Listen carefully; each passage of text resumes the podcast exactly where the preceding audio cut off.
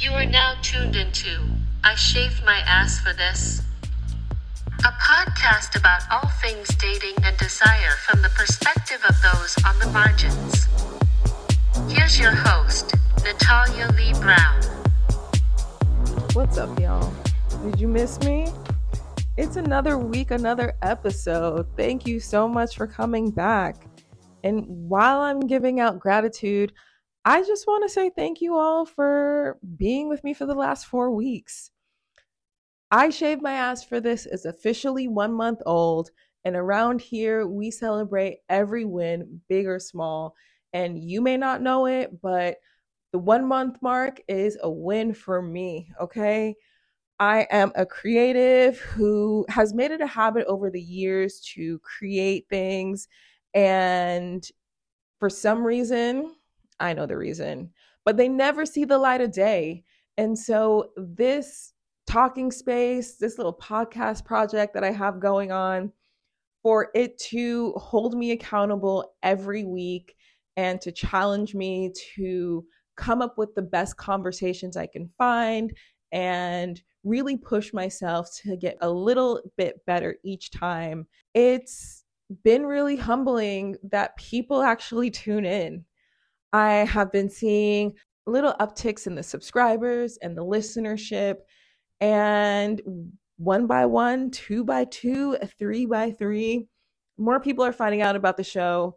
More people are coming back for the episodes. And if you're one of those people, which if you're listening to this, yes, you are, thank you so much. It just means a lot to me. So, on that note, I have something to admit, and it was bound to happen. Okay. This week, I kind of fucked up. I messed up with this interview a little bit, and I'm not going to tell you how because then you're going to be straining your ears to hear what's wrong with it. But with each mistake comes a lesson, and with each lesson comes newly acquired skills. And boy, did I learn a lot of skills this week. Our guest is a total peach and gave a fantastic interview. I really tried my best to do it justice. And the conversation that we had planned out originally kind of took a little bit of a turn. My guest today, Naomi Heather, was born with a craniofacial difference. She was born with a cleft lip and really underwent a lot of medical intervention to get her to the point where she's at now. But her experiences with that led us to the topic of me's. So let's get into a little bit of story time. Each week, the purpose of story time is for me to be vulnerable and to put myself in the position of the interviewee or attempt to inhabit the world or scenario that my interviewee shares. And I'm going to be really transparent right now. This week was hella hard. Like, for the life of me, I couldn't think about a time where I was a pick me. So before I go any farther, I want to give a definition of what pick me's are for people listening who may not know. And for that, I went over to Urban Dictionary and they said a pick me is a woman who is willing to do anything for male approval. She will embarrass or throw other women under the bus to achieve this goal. So pause. First and foremost, a pick me can be any gender it's more commonly used towards women. Um, I think it's to like trump up the sense of desperation that women are alleged to have. But men are pick me's too. There is a comedian on the internet. Some of y'all might know him. His name is Drewski, and a few weeks ago he came out with a skit that illustrates male pick-me-ism to a T. When somebody is a pick me in your sphere, and whether or not their comments or their actions are directed towards you it's hella awkward. It throws off the vibe and it makes it really clear where the me's priorities lie. And that is one of self interest and tearing down the people around them who are supposed to be friends. So when I broke it down like that, and I tried to reflect as to whether or not this has ever been me, maybe I lack self awareness. but I couldn't think of a time. I couldn't think of a time where that was me. And this isn't to hype myself up. The point of story time is not to come out of it looking like the greatest person ever. Trust me, I am not. I have plenty of flaws as a friend, but I could kind of confidently say that I've never sacrificed a friend for the affection of whomever I was attracted to. On one hand, I think that that's not for me to decide. The me's actions are felt by their victims, and maybe there are friends out there who have experienced me being a pick me. And listen, if you're one of those friends, write into the show, let me know. I'll read the letter in the future. Don't text me. I want to read a letter. I want listener mail. But I had to kind of go deeper. It wasn't as simple as saying like, I don't know her, I don't know that life, it's never been me. That that's not really doing the topic justice. So, I went a little bit deeper and I thought about, well, if you really believe that you have never been a pick me, there has to be a reason why. And this is where I got a little somewhere. So I come from a very long line of powerful and dynamic women just as an example, my great great grandmother was born to enslaved parents. And before she was even married, she was a landowner. My grandmother was an owner of many businesses and a world traveler and a true pillar of her community. And my mother was one of those people, you know, in those like um in those true crime shows where they say that she has a smile that lights up the room. Like knock on wood, not wishing anything on my mother, but she really does have a smile that lights up the room. She's dynamic and has an entrepreneurial spirit. And coming from a line of hyperdynamic women I've watched as they and other women in my family dealt with partners who, at best, were emotionally neglectful and at worst, embarrassed them out in these streets many times. And, you know, I think oftentimes it's easy to wonder why they didn't leave or whatever. But history tells us that society wasn't kind to divorced women in the past. And a lot of people have a vision of what their life should look like. And it includes a partner through marriage, and it doesn't include divorce or separation. So during their trials and the trials of my other family members, I witnessed from the time that I was young that the people who got my family members through the conflicts with their partners were their friends.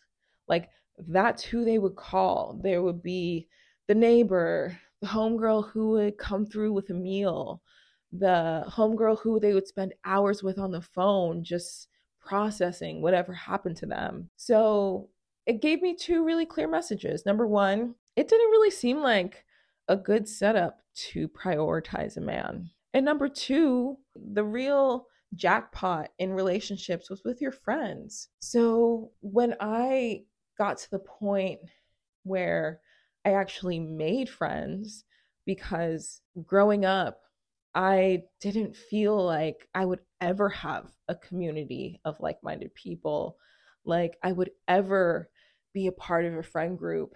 And to my pleasant surprise, and through intentional work, I was able to form this really strong community of people who continue to lift me up. And when that happened, it was like, in my mind, I need to protect this at all costs. So if there is somebody who I would link up with, get into a relationship with, be infatuated with, they had to pass the friendship test. Are you low key homophobic? Are you racist towards certain groups of people? Are you misogynistic. Like, these are the things that I needed to know just so I could maintain harmony with my primary relationships, which were my friends. But I have been a victim of a couple of pick and there are three significant relationships that I've had in my adulthood that have ended due to somebody choosing a partner over me. Somebody choosing to engage with somebody who has a history of philandering, sexual assault, abuse. and when that's brought to their attention, they choose that partnership. And for a really long time, I was hurt. You know, anybody who's lost a friend, a good friend, knows the kind of dull, persistent ache that happens in the aftermath of that relationship ending. And it wasn't like I was just hurt that this person was no longer in my life. I was low key angry because I felt really wronged. Like, why couldn't they see that this person isn't for them. Even though that anger has dissipated, the feeling of victimization was a lot more present than I've been able to admit to myself. But through my conversation with my guest today, I was able to see their actions from a completely different angle. One that didn't center me, one that wasn't a direct attack on our friendship, but rather preservation of a relationship that held priority in their life. And so as I look back on these friendships, not only do I look back on them fondly, but I look back on them with just a deeper sense of empathy than I ever had. So, with that being said, please welcome my guest, Naomi.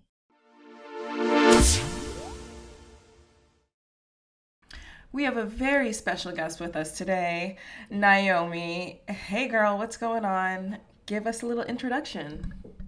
So, as he said, hi, I'm Naomi. I'm a makeup artist in New York City. I was born with a bilateral cleft lip and palate. I identify with she, they pronouns. Yeah, that's just me. Thanks for being with us. Next question is What kind of people do you usually date? Who do you usually go for? Uh, I date, well, I call myself an equal opportunity lover. So I I go by personality more than gender.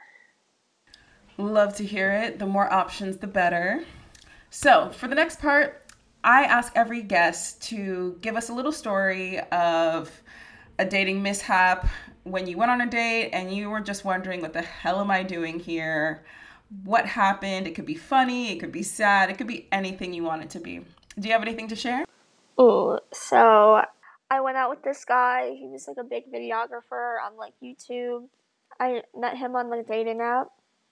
And he comes to my side of Brooklyn. He he's dressed like a schlup. Like he's wearing like swim trunks and like Adidas slides. I'm like, um, sir, this is a date. Like what what are you He's like, Well your belt doesn't match your shirt. So and I'm petty. like, Okay. Freaking Anna Wintour, like relax. Relax the whole day, like it's not going well, but I'm trained to be so nice that I don't get up and leave and be like, "Thank you for your time. I don't see this going anywhere." So I I had to stick it through because I'm a dum dum. And you've all been there, sis. Don't be hard on yourself. Yes. Like the whole time he was trying to touch me, and I was like, I don't really like that on the first date. Like I don't. It makes me uncomfortable. But he still kept inching closer, and I was like, oh fuck. So I like texted my mom. I was like, yo, Susan, pull up. Like this is where I'm at. Give me, call me, give me an excuse. But she had to drive over there, so I was like waiting on it. So we're walking back, and I'm like in the clear. I'm so close to being done. He's talking about literally everything and nothing all at once. like they're they're talking so much, but they're not saying anything crazy, crazy. The real crazy part is he probably thought that date went so well. He just talked about himself the entire time. Absolutely. And like half the date was him saying like all the future dates he's going to take me to, and I'm like, oh yeah, like okay, in your dreams, okay. And I live right by uh, a marina, so there's like boats and there's like docks, and he goes, he's like, you hear that? And I'm like, hear what? And he puts his finger to my lips. He says, shh. Can I have this dance? And Ugh, I'm like, yuck. There is no music. There is nothing. I am in a neighborhood with people I know.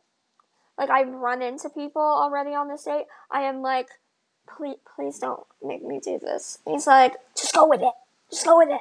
So he forced me to slow dance with him in public, midday, no music. So I'm in shock. You mean to tell me this man put his dirty hands on your lips and made this whole display? Are you kidding me? That is the yeah. definition yeah. of delusional. That is sick. it was it was so bad. It was so bad. And like I couldn't get out of it and he was like really short. Like that that was another thing. He was shorter than his profile said he was. So he was about like my height and I'm about like five one. So this short king like dips me and into a kiss and I I can't get out of it because if I like go push my head back and try to avoid it, I'm in the concrete mud. So I'm just like giving this man like dead fish mouth and oh. Oh, oh it was so bad. I, I just needed to say it because it was so bad. Thanks for letting me go on that like tangent. Yeah, like I'm happy you shared it. Get it out. That is traumatic and I'm sorry you went through that. No, it's okay. Um, and it's the pitfalls of dating, you know? Sometimes you meet oh, know, right? people who are just absolutely unhinged. So, yeah, thanks for sharing. So, meeting you really opened my eyes to what a cleft lip is and how much it could impact your life. Um, I had a very shallow knowledge before. And if there are people like me out there who don't know much, could you just give us some more information as to what it is? So, it is a condition where there's a malformation of the lip, the nose, and the roof of your mouth, which is your palate. Um, I had a very wide cleft, so I've had quite a few surgeries to patch it up. I was born looking quite different because of that. I've had about 20 surgeries for it. So I always have stood out in a way, but with age, I've learned to just kind of accept it and love it as it is. So I have a lot of like scarring. So, just a little backstory for the audience. I met Naomi through her makeup work. I found her Instagram and was just so impressed at all of the different looks that not only she did on herself, but her campaigns for magazines, all of it. And the girl can beat the hell out of a face. And I was lucky enough to have her do my makeup. And I'm wondering, like, what drew you to makeup and what inspires you to put yourself at the forefront? So, growing up, I never really saw anyone that looked like me. I was picked on quite a bit and made to feel less than other. I heard the word ugly so many times. And, you know, not having someone I could see that looks like me, that represents me, was really hurtful. And it played into my insecurities. And I don't want kids younger than me experiencing that because I don't think anyone deserves to feel that way. I think everyone deserves to feel beautiful and represented and like they have a community of people that understand. So I do a lot of volunteer work trying to foster that. I do talks at schools with this organization called MyFace. I am using my craft, so I also do photography as well. So I started a project called Don't Stare See Me. I want to show the world that we can be anything we set our minds to. My last photo shoot, I did more like beauty shots up close to give people like an opportunity, like the title, Don't Stare, just see the person, see the little intricacies of how they look and who they are, but in a positive way rather than gawking. You know what I'm saying? Yeah, I just wanted to let people know that they don't have to hide themselves because I know, like, growing up, I was super anxious about taking pictures, and I know a lot of people within my community tend to be very shy. We experience that sometimes it's easier to blend in with people or to like fade into the background rather than speak up considering, you know, we already look so different. I have a voice, I'm going to use it, and I want everyone to feel that way.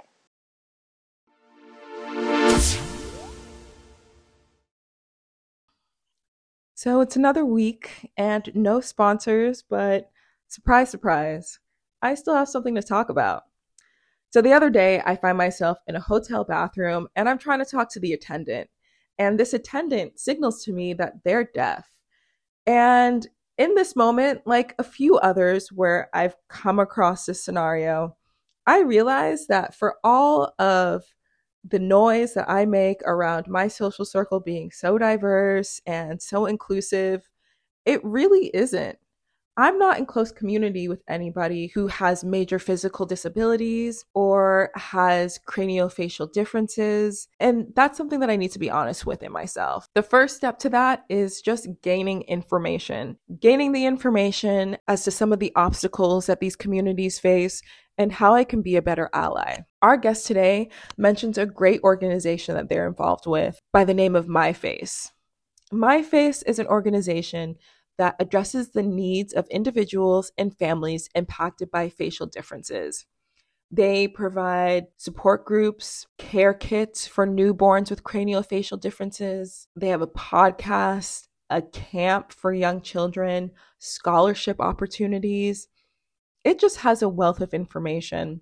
And they also accept donations. But if you're not in a place to donate to MyFace, it's worth checking out just so you can get educated on some of the challenges that different communities face.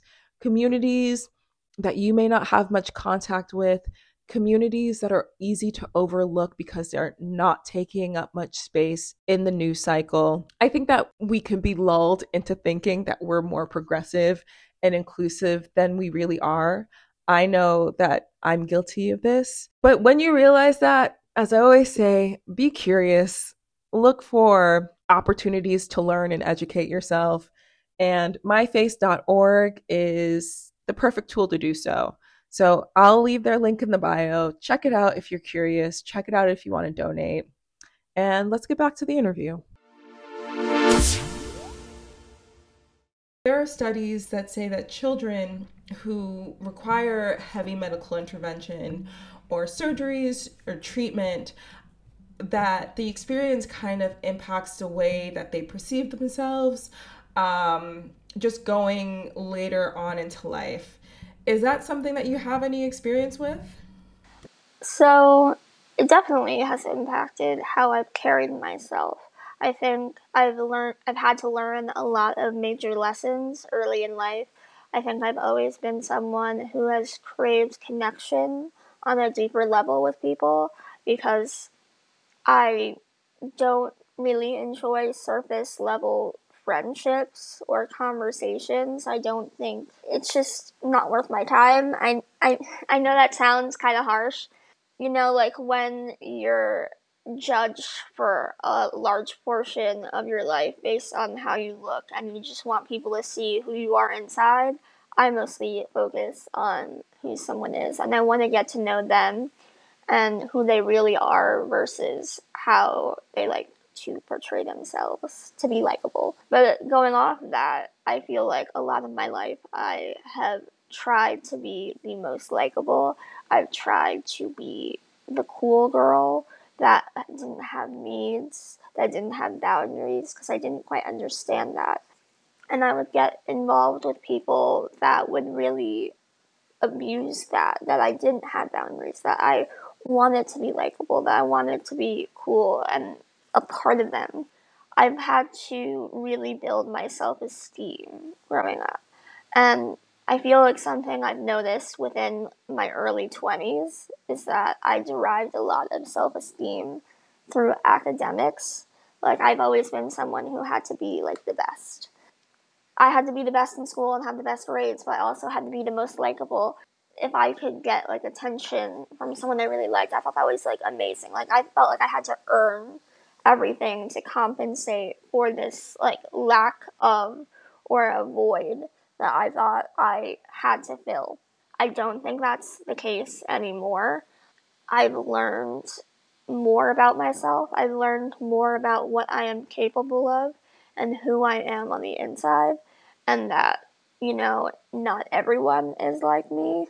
I think a lot of what I've had to learn is that not everyone feels as like deeply as I do because a lot of people haven't had to do so much like major self realization and awareness that I had to learn like walking in the world as someone labeled as like other or different. So they weren't capable of meeting me where I was at. So I used to be, I called myself Captain Save-A-Ho because I would want to fix people, but I had to learn you can't like fix someone.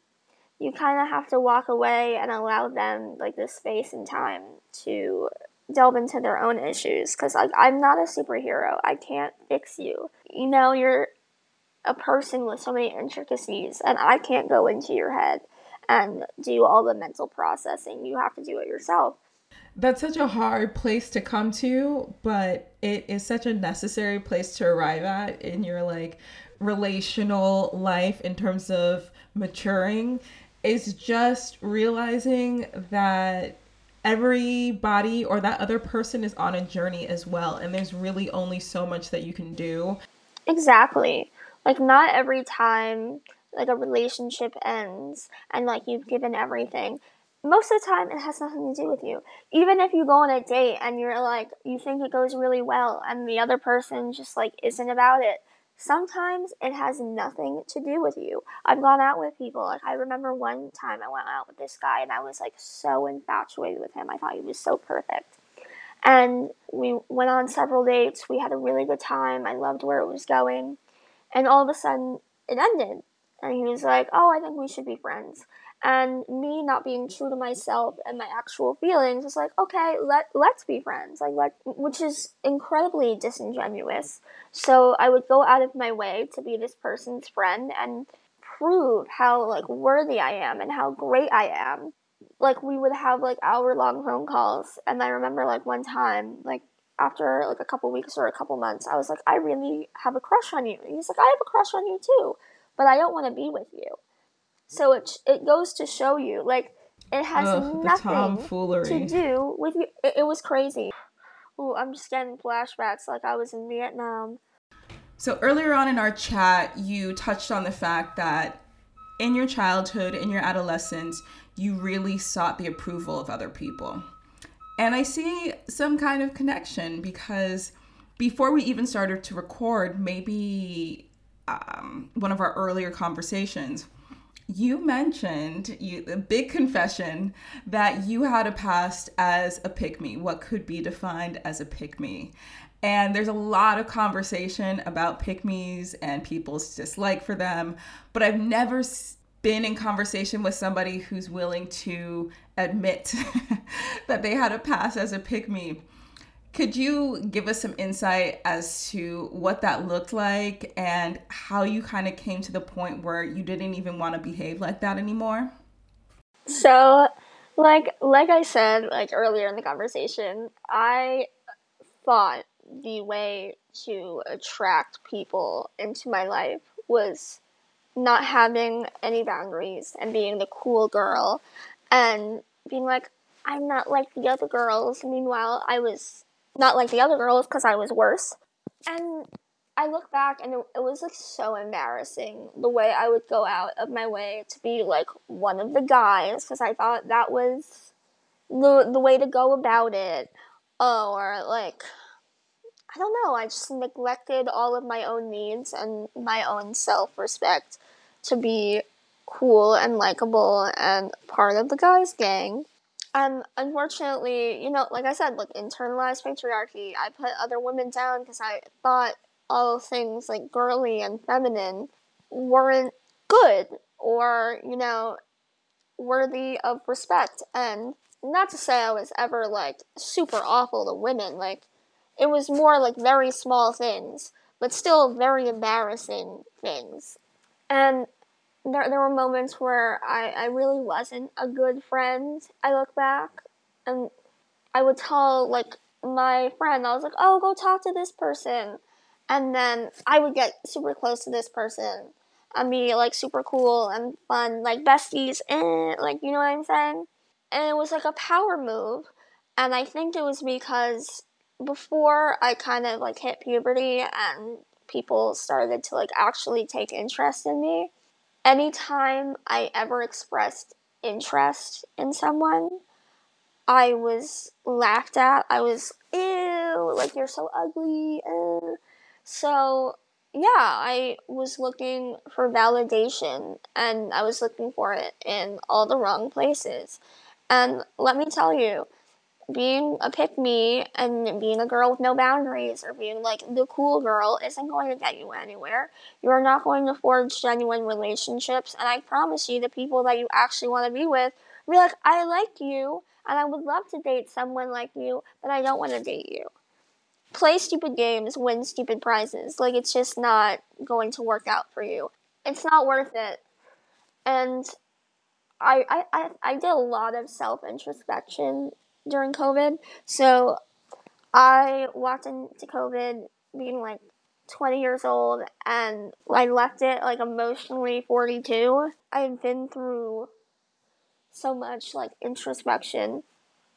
And I think when I did that work and I started learning more about myself and my worth and the things I was doing that I felt so much like shame about, I realized really wasn't who I was or who I wanted to be, but really a result of my environment. And only then was I able to deepen my relationships and meet someone worthy of my love and devotion. And I that was such a major learning experience for me because, you know, being in those like unhealthy relationships, I think you get used to like chemically the highs and lows and how drastic they are. And so you I was used to like I said the highs and lows of this roller coaster and the highs would be so incredible. You would feel like you're flying and then the lows are like I want to die. um and then walking into like a healthy relationship I felt so confused. I felt like it was boring at first. I had this gut instinct to run and avoid because I was like afraid of getting like attached. I was used to inconsistency and people leaving and all that. So know, it required a lot of communication on my part to say like, "Hey, this is how I'm feeling. It has absolutely nothing to do with you." But when you have someone that like actually loves you and is healthy and wants to make things work with you, they'll be like, I understand, that's okay, and they'll reassure you. And I have been able to communicate like my needs finally. I was like, I have needs, I have desires, I have boundaries, I have things I want to talk about, I have things I don't want to talk about. I expect certain things out of a relationship. And my partner understands my needs. I tell him, and even if he doesn't understand, he accepts it and he tries to understand and he goes out of his way to try to understand how I feel, and I think that's really important. Honestly, I think that's the most important thing, and I think that that's one of the most important lessons to learn. Just somebody who is willing to be open to communication, somebody who has the grasp of their own emo- emotions to communicate with you. That's a tough lesson, but it sounds like you're there. So, congratulations, girl. Right now, we're going to wrap this thing up. Again, thank you so much for being so transparent and being here with me. But before we go, I like to give all my guests the final parting words. Do you have any advice? Do you have any last nuggets of wisdom that you want to impart upon the audience? Maybe somebody who's going through similar struggles that you went through. What do you want to let them know? Thank you. I don't think we'll ever, like, as people, I don't think we'll ever find someone that is perfect and knows exactly what we feel and experience everything. And you don't have to be with someone that shares your trauma. Be with someone who goes out of their way to try to understand and listens and communicates. And I promise all your relationships will be so much better. and until you find that person that respects you and communicates with you and treats you the way you deserve, be that person for yourself. Be kind to yourself. Do nice things for yourself. Go on solo dates. Treat yourself. You know, life is short. Enjoy it. People are going to be way more attracted to you, whether it be friends or potential partners, when you are self aware, when you love yourself, and when you're trying to be the best person you can possibly be. Very fundamental and beautiful, extremely wise words. So before we go, let the people know where they can find you and your work. Thank you. you can find me on Instagram and TikTok at Naomi Heather Makeup. And you can check out my website where you can book me at Naomi Hadar, N A O M I H A D A R dot com. and just so the audience knows, I have experienced Naomi's artistry, her vibes in the workplace. She has immaculate vibes. So if you have a shoot, a project, you. you. know, whatever you have coming up, or if you're in New York, book her. If you're not in New York, fly her out, you know. She'll she's worth it. First class. All right. There you have it. Another week, another episode. First and foremost, thank you so much to my guest, Naomi. I really appreciate your willingness to sit down with me and to divulge some of the aspects of your sordid past. no, but for real, thank you so much. Make sure you check out Naomi's work, hit her up on socials. And last but not least, thank you to you, those of you in the audience, those of you listening you know, we have a little cozy community of people who have subscribed. And in these next coming weeks, I have some really great topics and really great conversations coming up. Topics which truly hit home for me. So I'm excited to bring those to you. If you have a topic or an aspect of intimacy, dating, sexuality, relationships, the way we all relate, that you don't think is on my radar or that you would like to see highlighted, feel free to hit me up on socials. I am at I Shave My Ass for this across platforms mm-hmm. TikTok, Instagram, YouTube, and who knows, you might hear your topic in a future episode. And with that, I will see you all back here, same time next week. But until then, be kind, be safe, and be you.